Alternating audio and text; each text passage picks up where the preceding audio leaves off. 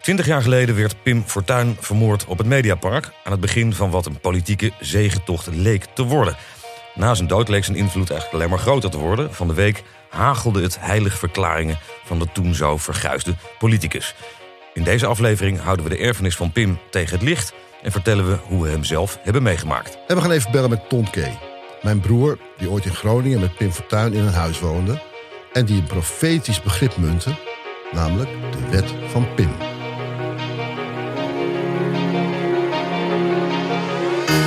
Dit is Code Rood, een podcast over de macht in crisistijd in een land waar niemand de baas is. Mijn naam is Thijs Broer, politiek redacteur van de talkshow Op 1 en politiek columnist voor Vrij Nederland. En mijn naam is Peter Kay, ook politiek redacteur van Op 1 en politiek commentator van de Nieuwsbv op Radio 1.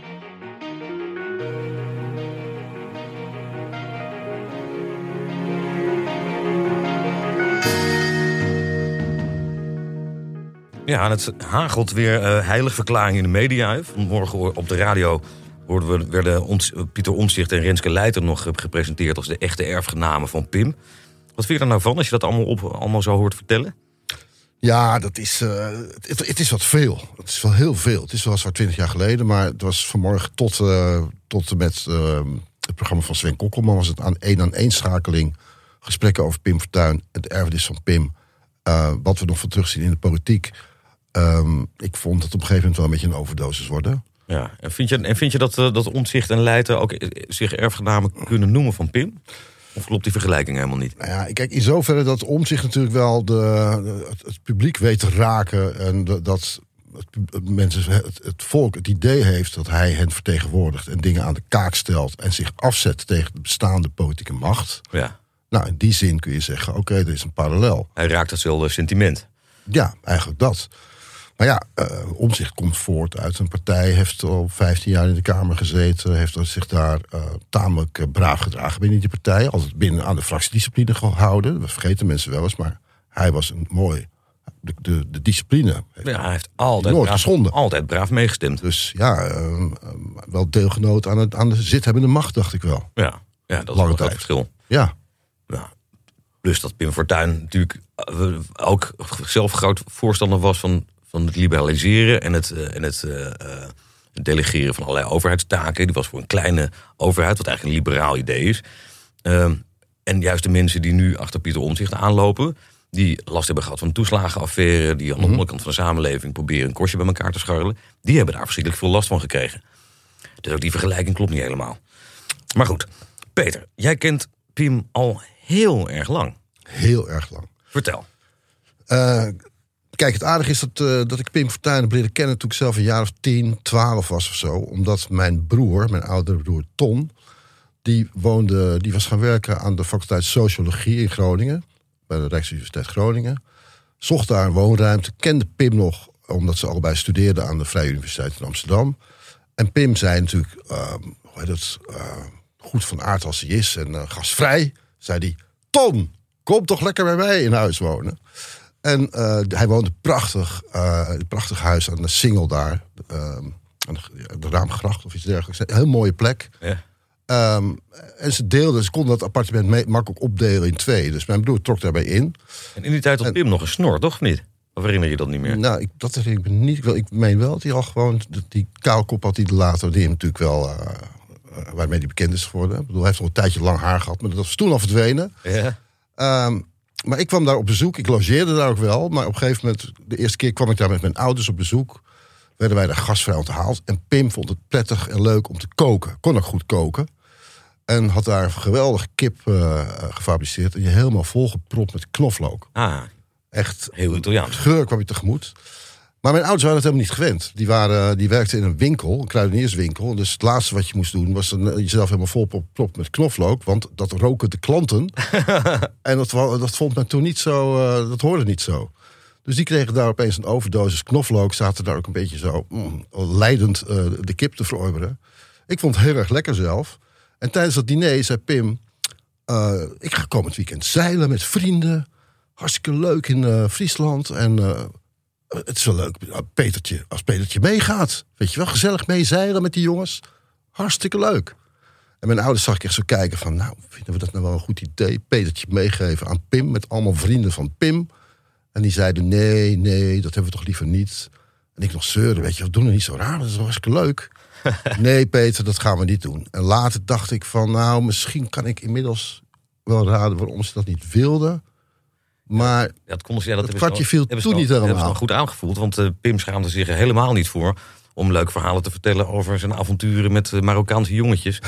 Ehm, in een tijd waarin hij Rim Fortuyn werd genoemd. ja, maar dat gebeurde toen nog niet hoor, die verhalen vertellen. nou, daar kwam ben je, later pas. je er goed mee weggekomen. Ja, maar ik kwam het toen later weer tegen toen ik eh, eh, werkte voor het programma Het Zwarte Schaap. Ik was daar redacteur. Ehm, en Jan Nagel was daar de eindredacteur. En Nagel had bedacht, we doen een, een uitzending over het Zwarte Schaap Pim Fortuyn. Die was nog niet in de politiek, maar die was wel een man die altijd eh, in opspraak kwam. Ehm, al een hele geschiedenis had met, de, met bonje en ruzies. En mijn broer werd daar weer uitgenodigd voor die uitzending, omdat hij de bedenker was van de wet van Pim. En de wet van Pim was, waar Pim komt, komt ruzie. Die wet heeft hij bedacht in die tijd dat ze nog samen het huis deelden. En Pim thuis kwam met verhalen dat hij weer ergens was geweest. En dat hij die directeur, dat dat een prutser was, omdat hij dat ook verteld had. En dat hij daarna de deur uit was gezet. En zo had hij eigenlijk zo'n hele tocht. Mijn broer moest erg lachen om die verhalen. En die zei toen tegen hem, nou ja Pim, eh, is wel duidelijk, de wet van Pim, waar jij komt, ontkomt ruzie. Pim vond dat ook een prachtig eh, idee. Nou, dat hebben ze besproken bij het Zwarte Schaap toen. Ehm, en dat ging op zich nog in redelijke harmonie. Want mijn broer was dan een van de witte schapen in het programma. Ehm, en zo, eh, dat was een van de laatste momenten dat zij elkaar zagen ook. Jan Nagel was toen achter de schermen, de eindredacteur, al bezig om hem binnen te vissen als lijsttrekker voor zijn partij Leefbaar Nederland. Waar hij toen al aan het bouwen was. Jan Nagel was van Leefbaar Hilversum. Leefbaar Utrecht was succes, succes. Nagel wilde Leefbaar Nederland gaan uitbouwen en dacht... als ik een man wil hebben die de aandacht trekt... dan moet dat Pim Fortuyn zijn. En in januari was die opname van het Zwarte Schaap. Op 20 augustus werd Pim Fortuyn van hetzelfde jaar... gepresenteerd als lijsttrekker van Ja, dus jij was, jij was weer eens bij het allereerste prille begin van deze grote... Die loopt gewoon de wandelgangen op het goede moment altijd. Nou ja, goed. Peter. Dat was, maar er gebeurde echt wel. Peter K. luisteraars. Er werd daar wat gesmeed gewoon. Dat is, en Nagel is een schaker en een politiek dier. En reken maar dat dat daar... Ik heb het hem ook wel gevraagd. Ja, zeker. Hij was in de, in de coulissen bezig om dat vorm te geven. ja, ja, geweldig verhaal. Maar jij dan, Thijs? Bedoel, je bent het waarschijnlijk ook wel tegengekomen in allerlei plekken en eh, achter de schermen. Ja, zeker. Toen, hij, toen Pim Fortuyn net ehm, lijsttrekker was geworden... en hij voortdurend in het nieuws was... was de man die het grote opschudding zou gaan brengen... in het Nederlands politieke landschap... eh, werkte ik net een aantal jaren bij Vrij Nederland... en heb ik met een stel studenten en een stel collega's... voor het eerst Happy Chaos georganiseerd. Dat was een soort platform waar we een soort, soort feestavond van, van debatten. En, en eh, waar we politici en mensen uit het bedrijfsleven en zo met elkaar in gesprek wilden laten gaan. Gevolgd door een groot feest. Nou, op die allereerste avond in Felix Meritis van Happy Chaos hebben we toen een gesprek georganiseerd eh, tussen Pim Fortuyn. Die daar voor het eerst dus in debat zou gaan met gevestigde politici, namelijk Femke Halsema. Was er een reden voor dat hij dan... Was, was hij al spraakmakend toen of zo? Wat- Ja, ja, hij was voortdurend in het nieuws. Hij had, was alleen nog nergens die directe politieke, de directe confrontatie aangegaan met, eh, met de gevestigde politici. Dus wij hadden op het podium, we hadden voor elkaar gekregen dat Femke Halsema eh, met hem in debat wilde gaan. En, en Rick van der Ploeg, die toen voor de Partij van de Arbeid eh, actief was. Die beroemde econoom was. En Ja, ja. Die altijd, eh, ja, je kent de verhalen wel over. Omdat hij altijd eh, slimme plannen bedacht terwijl hij in bad zat. Precies, Zo'n ja. originele snuiter was het. Nou, dat waren allebei politici met lef. En die gingen daar eh, met, met Pim Fortuyn dus in de clinch voor het eerst. In een stomende zaal met 700 studenten. Dat was geweldig. Maar ehm, ik moest Pim Fortuyn ontvangen. Omdat ik dat zelf een beetje had geregeld. Komt Pim dus binnen. Daar in Felix Meritis aan de gracht in Amsterdam. Prachtig in glanzend pak met een fonkelende gele das en zijn glanzende kale kop. Eh, op de voet gevolgd door zijn butler, die drie kop- koppen kleiner was... met die twee kleine rothondjes van hem, die altijd in het nieuws waren. De Bentley was net geparkeerd om de hoek.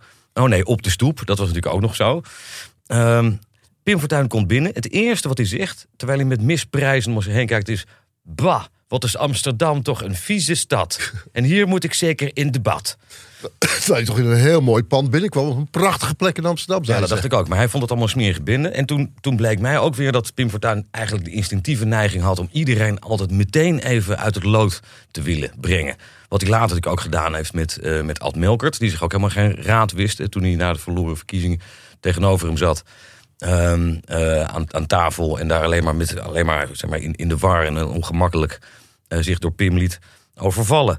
Ehm, ik heb in die tijd nog wel eens een gesprek gevoerd met Paul Schnabel, die toen de directeur was van het Sociaal en Cultureel Planbureau.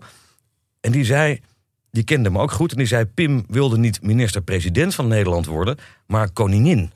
Met een hermelijnen manteltje. Prachtig, wat prachtig formulering zeg. Maar jij trof hem kort daarna ook nog weer in dezelfde tijd bij de, uh, bij de Leugen Regeert, toch? Ja, ik was eindredacteur van de Leugen Regeert. En er was een uh, tumult in de media, in de Volkskrant vooral, dat er. Uh, Pim Fortuyn beklaagde zich erover dat hij geen plek kreeg bij de NOS. Dat hij werd genegeerd door het journaal, door Den Haag Vandaag. Dat ze, dat ze gewoon geen aandacht besteden aan die nieuwe partij. Dat werd een relletje. En wij hadden Pim uitgenodigd om samen daar met Ferry Mingelen in gesprek te gaan. We kunnen er even naar luisteren, dan kan ik er daar nog even iets toelichten. Nou ja, laat ik eerst zeggen, het is natuurlijk een oude truc voor een kleine partij om te gaan klagen over de grote media en op die manier dan aandacht te krijgen. En verdomd, ze trappen er allemaal in. Eerst de Volkskrant, dan het AD en een beetje een, een, een persrubriek als deze, die kan er natuurlijk niet omheen. En dan zitten we hier. En ik vind het hartstikke gezellig, maar, het nou gaat, van die berichten? maar het gaat dus nergens over. Mijn uh, stelling is deze dat met name de NOS, die gefinancierd wordt uit belastinggelden, de belastingbetaler eens een keer in het oog zou moeten houden. En dat betekent dus dat je niet voortdurend bezig moet zijn om de bestaande uh, partijen die de macht hebben, zoveel aandacht te geven als dat thans gebeurt. Om een voorbeeld te geven. Ik ben niet zomaar een van de 21. Ik loop al een jaar of tien uh, mee, meneer uh, Mingelen. Want dat is ook de enige reden. Hou u bij de les, meneer Fortuyn? Nee, we hebben Nou, wat zijn er, Nou, nog, wat zijn er wel onderbreek 21? hè, Onderbreek, ik mag het niet eens afmaken. Ja, Waarom mag hij uitspreken, ik niet? Akkoord. Oké. Kijk, zo ging dat uh, in die tijd. Het, grappige, het, het interessante is dat je wel de hoogmoed van Ferry Mingel hoort richting Fortuyn. En de, de Fortuyn de eerste aanval doet op het politieke kartel, zeg maar. Of de zittende macht. Uh, geholpen door de NOS als steunpilaar van, de, van uh, het kartel. Um, Thierry Baudet heeft het goed afgekeken later. Uh, maar Fortuyn die, ja, die wordt echt een beetje zo weggezet door Mingel. Dat hoor je echt gebeuren. Mm -hmm. Uh, achter de schermen sprak ik toen met Kai van der Linden, die toen ook zijn spindokter was. En die zat het, het, glimlachend aan te zien, terwijl je dacht van, oh, dat loopt hoog op. En Kai fluisterde mij toe, dit is wel strategie, jongen. Tuurlijk is het strategie. Waar hebben mensen een hekel aan? Ten eerste aan politici en ten tweede aan journalisten.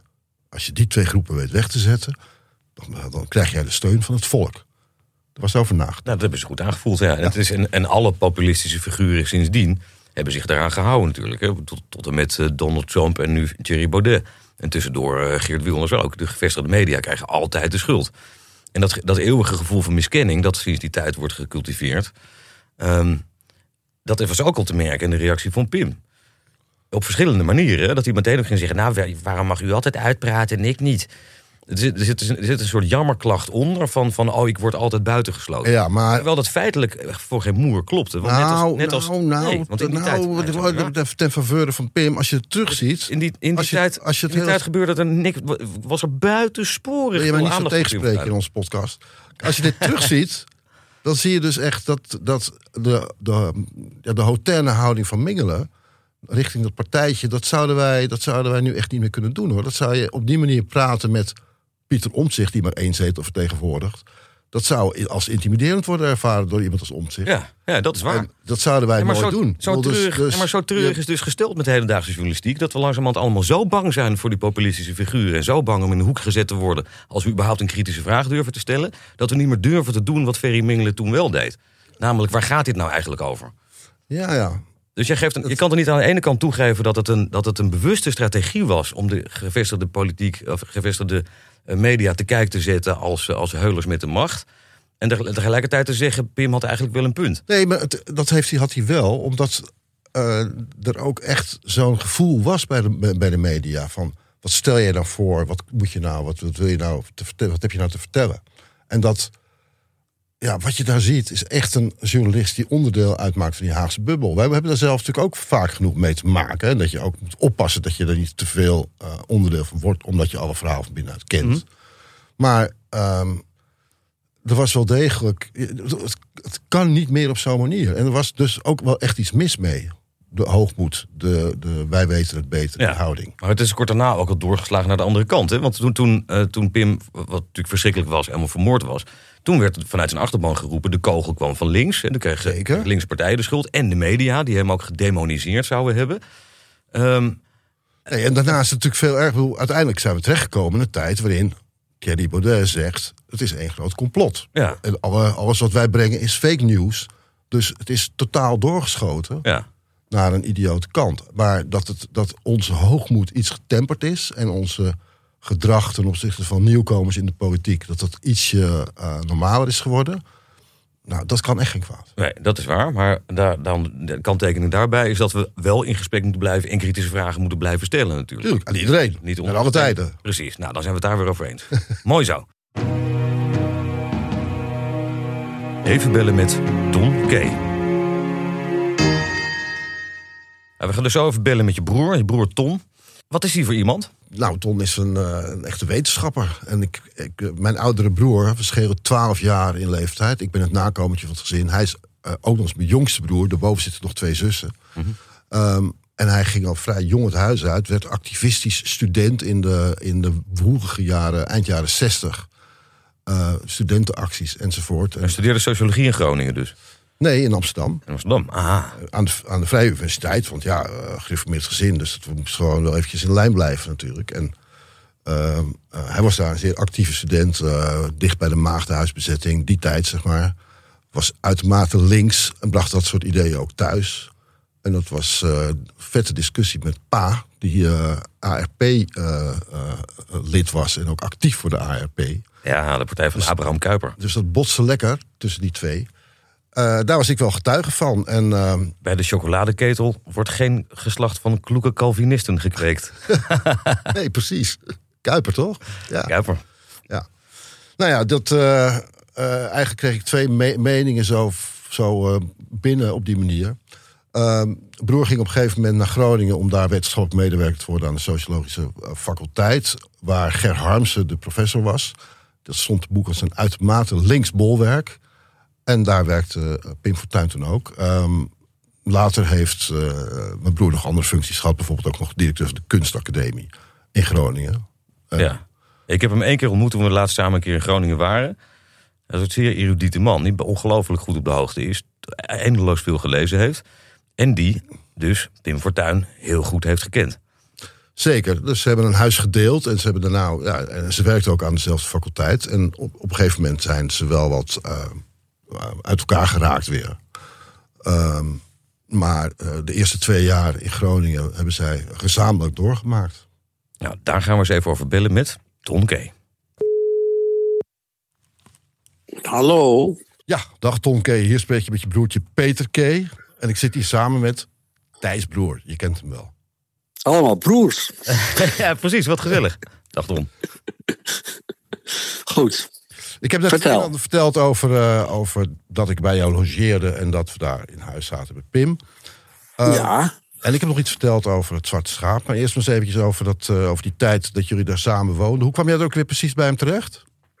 Nou, ik kwam uit Amsterdam in Groningen wonen en op zoek naar huisvesting zei Pim, ah, je, kan, je kan wel bij mij in huis een kamer huren. En ik was nog gewoon stu studenten huisvesting gewend en eh, vond een kamer eh, huren wel prima. En dat was met het oogmerk om dan binnen een korte tijd weer te vertrekken. Maar dat heeft uiteindelijk twee jaar geduurd. En was dat een gezellige tijd? Nou, meestal wel. Hij was een eh, gastvrij mens en kon goed koken. En, en was natuurlijk een, een, een gesprekspartner waarmee je nooit uitgesproken was. Dus ja, dat, dat was, was best een leuke tijd. Maar jij schijnt, eh, je schijnt in de tijd eh, ehm, eh, de term de wet van Pim gemunt te hebben. Wat bedoel je daar precies mee? Nou, de wet van Pim, dat zal ik hem eerst even zeggen. Dat is waar Pim komt, komt ruzie. Nou, die is spontaan uit mijn mond gekomen nadat Pim voor de zoveelste keer mij uit, uitvoerig vertelde over dat hij ergens op pad was geweest met of, of, of lid van een bestuur was geworden. En dat er ruzie was uitgebroken in dat bestuur. En eh, toen zei ik eh, dus een keer, toen we za- zaten s'avonds over te praten, zeg ik, nou ja, het is wel de wet van, eh, van Pim dat waar jij komt, dat er ruzie komt. En daar moest hij toen hartelijk om lachen. En, en dat, dat werd ook een gevleugelde term in onze omgang eigenlijk. Ja, want de geschiedenis heeft je wat dat betreft wel gelijk gegeven. Dat was een profetische uitspraak. Want in de jaren daarna werd het inderdaad overal waar die kwam... bleef het ruzie worden. Bij Leefbaar Nederland, bij de LPF... en bij alle andere partijen waar die voor de tijd nog heeft aangeklopt. Ja, ja. Nee, het is, ik heb altijd gezegd: van dit, dit is de enige wet die ik ooit geformuleerd heb, maar hij is wel waar. Wat mooi gezegd. Hebben jullie zelf ook samen ook, uh, met elkaar ook ruzie gekregen eigenlijk? Ja, we hebben ook nadat ik uh, weggegaan ben, hebben we binnen een paar jaar ruzie gekregen. Maar het had, had meer met privéomstandigheden te maken dan met inhoudelijke meningsverschillen toen nog. En uh, ja, dat is nooit meer echt goed gekomen. Ik moet wel zeggen, we hebben de allerlaatste keer dat ik hem gezien heb, hebben we nog wel even vriendelijk met elkaar gesproken. Dus, of had je in die tijd tussendoor geen contact meer met hem gehad? Nou, bijna niet. Ik, nog wel in de jaren tachtig, toen hij nog in Groningen woonde, dan kwam ik hem natuurlijk on, on, on, uh, ja, kwam ik hem af en toe tegen. Maar uh, daarna, toen hij verhuisd was naar Rotterdam, heb ik hem nog één keer gezien toen hij een spreekbeurt hield in Groningen, ergens waar ik bij was. Ik weet niet precies meer waarover. Maar... En toen was het op zich ook wel even vriendelijk hoor. Het is niet zo dat we toen als uh, vijanden tegenover elkaar stonden. En je vertelde net dat je, dat je in de tijd dat jullie samen in Groningen woonden, dat jullie over talloze onderwerpen eindeloos met elkaar konden spreken. Dat hij overal een opvatting over had. Kon je, kon je hem politiek een beetje plaatsen in die tijd? Jazeker, hij was in die tijd was hij, was hij uitgesproken. Hij zei altijd ik als Marxist. Dus hij was een, een, een volbloed Marxist in de jaren zeventig. En zeer radicaal in zijn opvattingen over de samenleving. De, de Nederlandse samenleving, of niet alleen de Nederlandse samenleving, de westerse samenleving moest uh, worden, wordt, er moest een socialistische revolutie plaatsvinden, waarbij de productiemiddelen zouden worden genationaliseerd en, en vanuit de overheid de economie zou worden aangestuurd. Dat was de opvatting van Pim in de zeventiger jaren. En, en, daar, en wat vond jij daar zelf toen van? Jij stond er wat, had er wat mildere gedachten over. Nou, ik, ik, heb dat, ik weet nog precies dat ik tot uh, de zomer van 1977 had ik ook dat soort opvattingen. En daarna ben ik bekeerd tot het wat een uil noemde het zondagras der reformisten. En was ik een, een overtuigd aanhanger van de sociaaldemocratie. Wat is in de zomer van 1970 gebeurd dat nou, je radicaal het, veranderde van dat, is een, een, nee, dat was een soort slijtageproces van het, het, uh, het revolutionaire levensgevoel. Uh, ook natuurlijk doordat het uh, in de wereld steeds minder. Kijk, in 1968, mijn eerste studiejaar, heb ik deelgenomen aan alle activiteiten die er waren. En toen geloofden wij in de in, de, in de, de verbeelding die kon aan de macht komen. Dat was toen het idee. En, en de, de, wereld lag aan onze voeten als uh, voor jongeren. En dat tij was geheel na verlopen uh, op een gegeven moment in, die, in de jaren zeventig. En dan voel je je steeds minder in staat om datgene te doen wat je, wat je voorstond eigenlijk. En heb je ook enig idee wanneer Pim afscheid heeft genomen van dat gedachtegoed? Ja, dat is omstreeks 1980 geweest. Dat is eigenlijk, hij heeft een proefschrift geschreven over de sociaal-economische politiek van, van 1945 tot 1949. Daar is hij druk mee bezig geweest eind jaren 70. En daar heb ik zelf nog, een, uh, nog lekker aan ook aan bijgedragen aan dat proefschrift. In de zin dat ik dat helemaal gelezen heb en becommentarieerd. En daar heeft hij me ook erg voor bedankt. Al nadat wij uh, ruzie hadden. Dus zo eervol was het ook. Of zo eerlijk was hij wel. Maar uh, doordat hij daar zo druk mee bezig is geweest, is hij toegegroeid naar de opvattingen van de, van de sociaaldemocratie. En hij is in de jaren tachtig is hij buitengewoon actief bezig geweest om een plek te verwerven binnen de Partij van de Arbeid. En waarom lukte dat niet? Nou, onder andere door de wet van Pim. Dus de, daar, dat, dat deed zich natuurlijk altijd voor als er activiteiten waren binnen de Partij van de Arbeid. Dan, nou, wat wel bekend was, als, als er iets ja, te doen zou zijn. Kijk, hij wilde wel dingen doen, maar altijd dingen met, met, met eer en, en, en gratie, zeg maar. Dus de gewone eenvoudige dingen die je als partijlid moest doen, die, daar weigert hij te doen. Dus hij wilde belangrijk gevonden worden. En dat is toch in zo'n partij is natuurlijk een houding van ja, je kan wel veel praatjes hebben. Maar doe nou gewoon ook de dingen die iedereen doet. En, en, en dat, dat deed hij niet. En het was altijd zo dat hij natuurlijk vond, en dat, dat, dat, ja, soms had hij daar gelijk in, soms ook niet, dat hij het echt stukken beter wist op een heleboel terreinen dan anderen. Nou, dat nemen anderen je niet altijd in dank af. Nee, toen later schoof hij nog een stuk verder op, op, op het politieke spectrum. Ehm, wanneer kwam die ongeveer op de plek waar wij hem van kennen, zo rond 2000? Ehm, Nou ja, dat is, kijk, hij is in, in 88 is hij eh, uit de, de wetenschap vertrokken. Eh, althans, is hij uit Groningen vertrokken en is hij een zelfstandig adviseur geworden in Rotterdam. En eh, toen kort daarna heeft hij toen die grote opdracht gedaan voor het ministerie van Onderwijs van de OV-kaart voor studenten. Ja.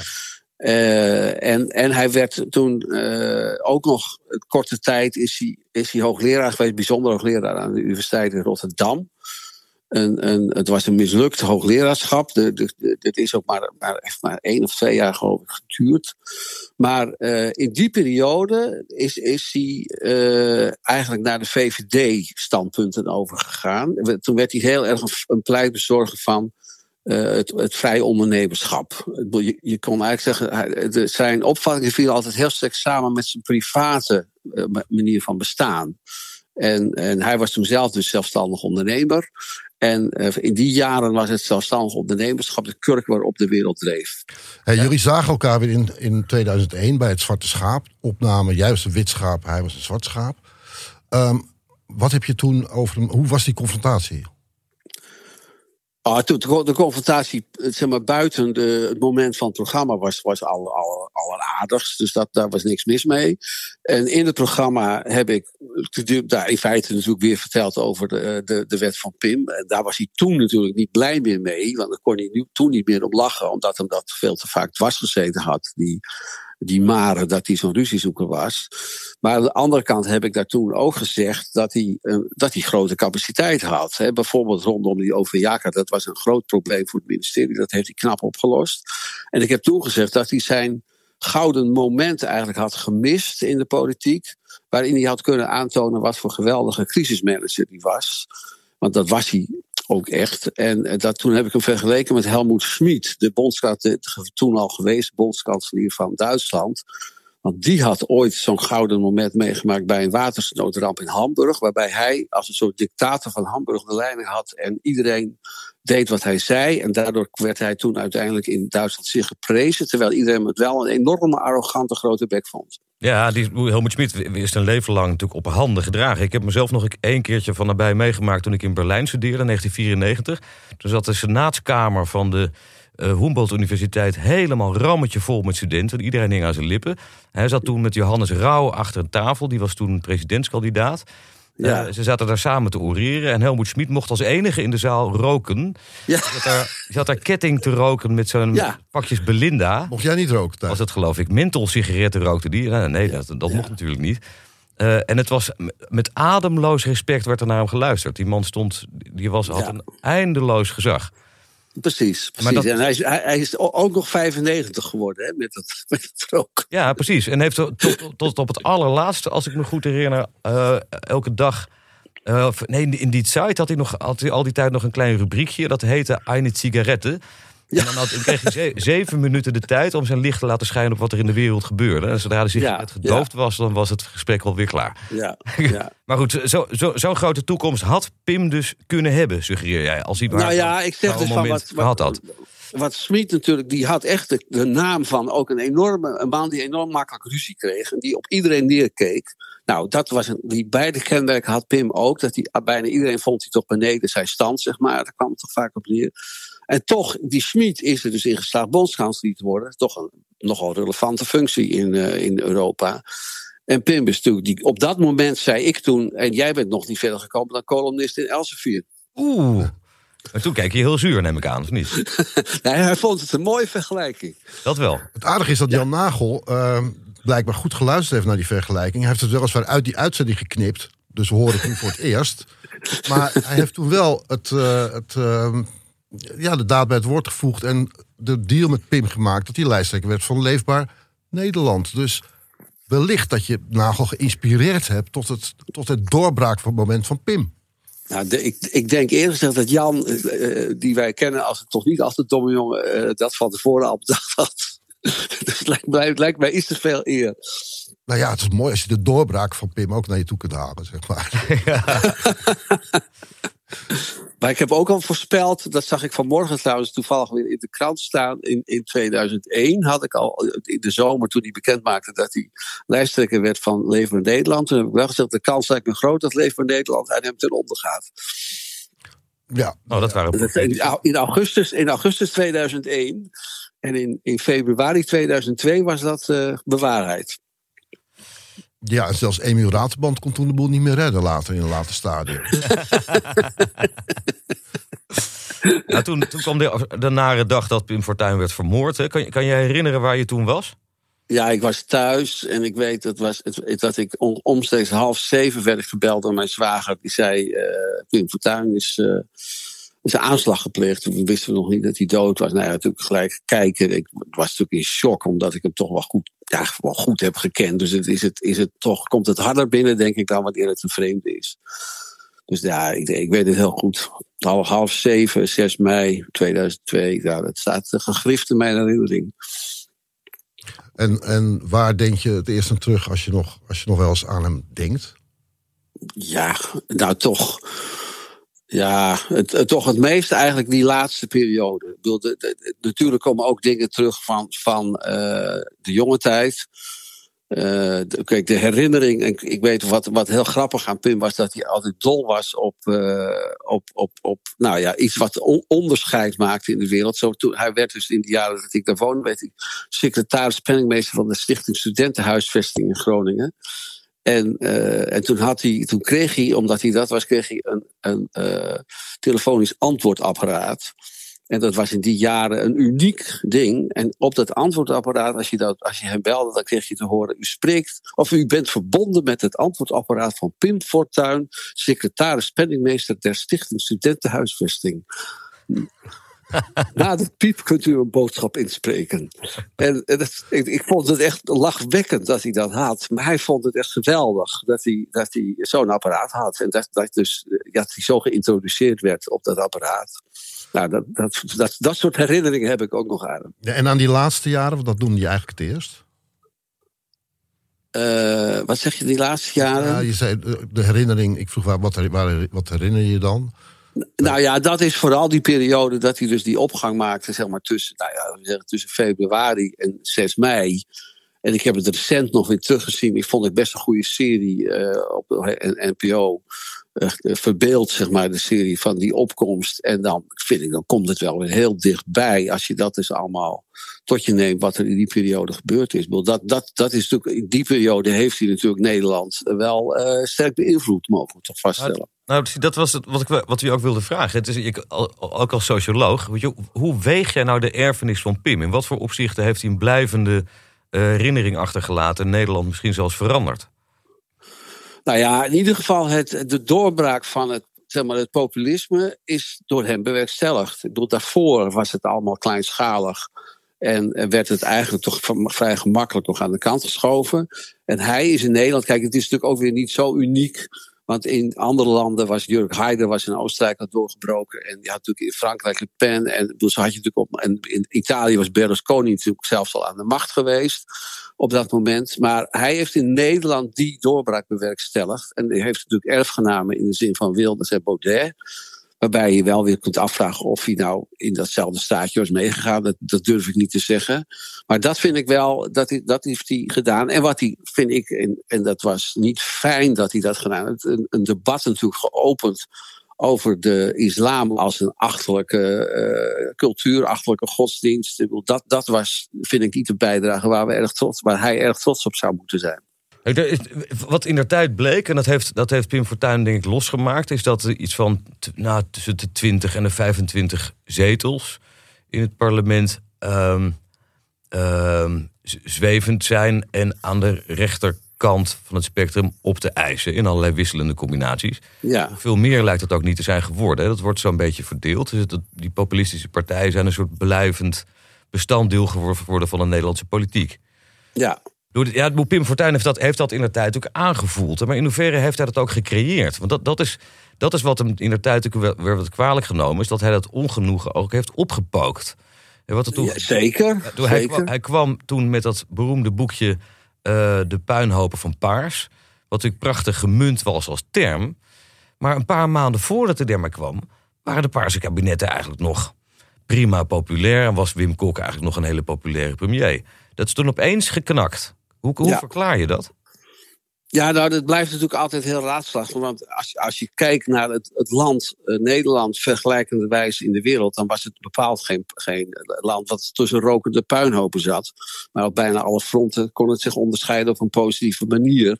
En zelfs het grootste probleem wat hij toen aangeduid heeft, toch in, de, in de arme volkswijken in de grote steden, de migratieproblematiek, zeg maar, die, die, die terecht natuurlijk op zich aan de, aan de orde heeft gesteld.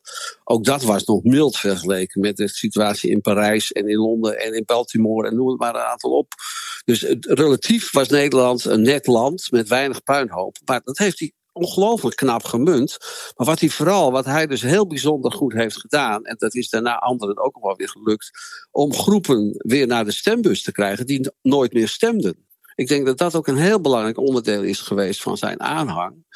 Eh, dus dat, dat hij een groep weer, weer wist. eh, nou ja, en dat is ook wat, wat je, dat zie je ook in andere landen wel. Dat iemand als Marine Le Pen, die krijgt dus, dus arme eh, groepen aan het stemmen. En dat gold voor Trump ook.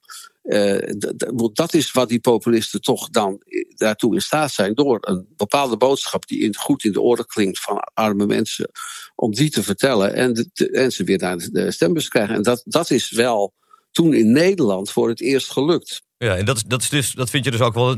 eh, dat opzicht heeft Pim Fortuyn ook een belangrijke bijdrage geleverd aan de democratie, zou je kunnen zeggen. Door die mensen weer een stem te geven. Ja, dat mensen weer een stem krijgen, dat is, dat is het positieve ervan. Het, het, kijk, het negatieve is, vind ik, dat dus de populisten, die, ja, die, die, die brengen een boodschap waarin heel verkort een, een soort narigheid aan de orde wordt gesteld, maar vrijwel altijd zonder dat ze er een zinnige oplossing voor hebben. En, en, en je krijgt dus inderdaad mensen naar de stembus die anders niet zouden stemmen. Maar het, het, het is niet zo dat de problemen die die mensen hebben ook maar een, een, een, een, een, klein stukje eh, nou meer worden opgelost nadat dit soort lieden hun stem hebben gekregen. Ja. Dat geldt in extreme mate in de Verenigde Staten. Arme mensen stemmen op Trump. Vervolgens gaat Trump de belastingen voor rijken verlagen. Zeg maar. dat, dat is wat, wat hij doet. En, en, en hij, hij probeert de zorgverzekering voor mensen, arme mensen af te schaffen. Want Ja. dat is wat hij, wat hij feitelijk doet. En toch stemmen een flinke groep daarvan op zo iemand. Dus Ja, dat, dat, dat, heb, is, dat, heb ik, dat heb ik Diederik Samsom ook wel eens horen zeggen. Die is natuurlijk vaak het land ingegaan toen hij partijleider van de Partij van de Arbeid was. Om heel, met heel veel ontevreden eh, kiezers te praten die, zich, die, die de Partij van de Arbeid de rug hadden toegekeerd. ja. Die zeiden vrijwel zonder uitzondering tegen hem. Ja, eerst eh, eh, Pim heeft gelijk, vervolgens Geert heeft gelijk, vervolgens Thierry heeft gelijk. Maar jij moet het oplossen. Want jij bent van de P van de A. precies, precies. Want we weten dat Geert het niet oplost. Ja, precies. En hoeveel Ja, zetels het- heeft de PvdA ook weer over nu? Dat zeg je? En hoeveel zetels heeft de PvdA nu ook weer over? Ja, geloof nog negen, hè? Negen. Ja, Ja, het wordt een ja, steeds ja, taaiere ja. klus voor de sociaaldemocratie. Absoluut, absoluut. Maar ja, het is wel zo. Soms komen ze weer, eh, herreizen ze weer uit hun as. Zoals in de afgelopen verkiezingen in Duitsland en in Zweden en eh wat was het in Portugal. En nou, zo zijn er hier en daar landen waar ze, waar ze weer eh, opkomen. Want het, het, het, het algemene verhaal van, dat bedoel ik niet specifiek van de Partij van de Arbeid, maar van de sociaaldemocratie is denk ik nog steeds een verhaal wat een grote groep zou kunnen aanspreken. Nou ja, het wachten is eigenlijk op Frans Timmermans. Dus ehm, dan weet je wel, hè, dan komt de Partij van de Arbeid massaal terug in het parlement. Jou, jouw, favor- jouw favoriete ma- man, hè? Mijn grote vriend Frans Timmermans. Die nooit aan zichzelf denkt, maar altijd aan de samenleving. Ehm, maar eh, dat, daar moeten we nog even op wachten. We willen je wel heel erg bedanken voor deze bijdrage aan deze podcast. Ik ben zo trots dat ik mijn broer nu een keer heb kunnen, kunnen eh, bevragen in onze podcast. En ik hoop dat Thijs broer, dat mijn andere broer, dat ook leuk heeft. Ja, het was weer genoeg. Ik-. Het, het was mij een eer om aan jullie podcast mee te mogen werken. Ik luisterde trouwens ook iedere week met graagte naar, hoor. Dus, Heel goed. Ja. Spread the word, zou ik zeggen. En tot snel. oké. Tot snel. Dankjewel, Tom. Ja, dag. Ja. Zo, Thijs. Nou, wat vind je? Heeft die, eh, die broer van mij een beetje de, de Pim kunnen doorgronden? Heeft hij, heeft hij goed gekeken wat zich af heeft gespeeld? Nou, ik wou bijna dat ik eh, sociologie had gestudeerd en les had gekregen, een college had gekregen van Ton. Dat kan die man prachtig helder vertellen. Ja, En hij heeft het ongelooflijk goed op een rij nog steeds. Al die details en al die gebeurtenissen. En kan het ook mooi helder beschrijven. Ehm, en de wet van Pim was natuurlijk wel buitengewoon profetisch. Dat is keer op keer op keer gebleken. En ik vond het verhaal van Helmoet Schmid ook mooi. Dat Pim, dat hij ook recht in zijn gezicht tegen Pim heeft gezegd dat hij zijn grote Helmut Schmid moment nog gemist had. Ja, misschien kwam het dus toch later wel eigenlijk. Ik bedoel, de kans is toch nog gekomen om, uh, om politieke geschiedenis te schrijven. En dat had hij ook bijna gedaan natuurlijk. Ja, ja het heeft niet veel geschild. Viel jou verder nog iets op als, het, als, het, als het hadden over de erfenis van Pim en de sporen die, die hij nagelaten heeft? Nou, wat ik interessant vond, wat Ton ook vertelde over hoe snel de sfeer in Nederland in die jaren is omgeslagen. Hoe de puinhopen van paars, die heel veel mensen helemaal nog niet waarnamen, die er misschien ook helemaal niet waren, door Pim Fortuyn uh, gemunt werden. Um, en dat hij daardoor mensen aan de onderkant van de samenleving die zich miskend voelden, toch ook een stem gaf. Dat is iets heel dubbels. Heeft, het opge, heeft de onvrede opgepookt aan de ene kant zou je kunnen zeggen. Maar tegelijkertijd ook een waardevolle bijdrage geleverd aan de democratie.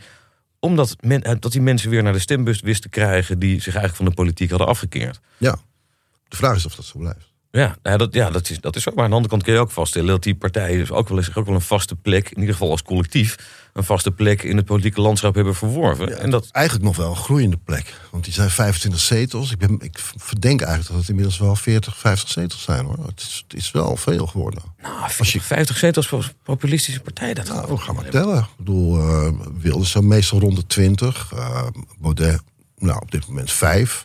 Mm -hmm. Ja, 21. Van Haga, BBB. Ja. Uh, Denk. Pieter Omtzigt. Mag je die daarbij rekenen? Nou, nog niet, want het is nog geen partij op zich. Dat zou nog kunnen. Ja. Maar ja. In allerlei peilingen krijgt hij wel 15 zetels. Maar die, die, die komen dan ook voor een deel weer van uh, populistische partijen en voor een deel van de CDA. Nou ja, we gaan, we gaan het zien de komende tijd. Maar je broer gelooft in ieder geval nog steeds in de Socialistische Dageraad. Ik heb geen idee wat hij stemt, dat vertellen we aan. nee, nee, natuurlijk niet. Dit was Code Rood, een podcast over de macht in crisistijd in een land waar niemand de baas is. Code Rood is een productie van Dag en Nacht Media. Podcastredactie door Tom Aalmoes en Lara de Boer en Suzanne Jutschel. Edit door Tom Aalmoes. Muziek door Lucas de Gier.